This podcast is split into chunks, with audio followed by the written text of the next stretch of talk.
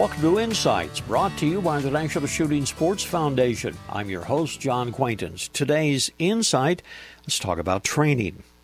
Well, the recent Olympics brought home several truths about sports and sportsmanship. Sports is something that one does on a competitive level. Score is kept, there are rules. Sportsmanship, though, is what the participants bring to the endeavor. The rules are obeyed, the competition is keen, but it is honest.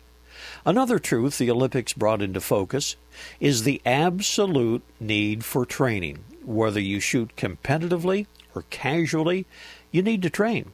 Otherwise, how do you improve? And if you don't improve, what's the fun? I've seen rank amateurs reach an epiphany of sorts and become good shooters by dedicating themselves to training. And you know what? They always know that they've made the right decision. Invariably, they're pleased with the results.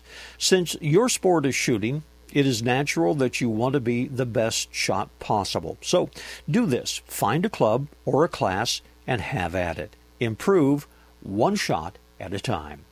This reminder join us on the web at nssf.org. Lots of information about shooting sports.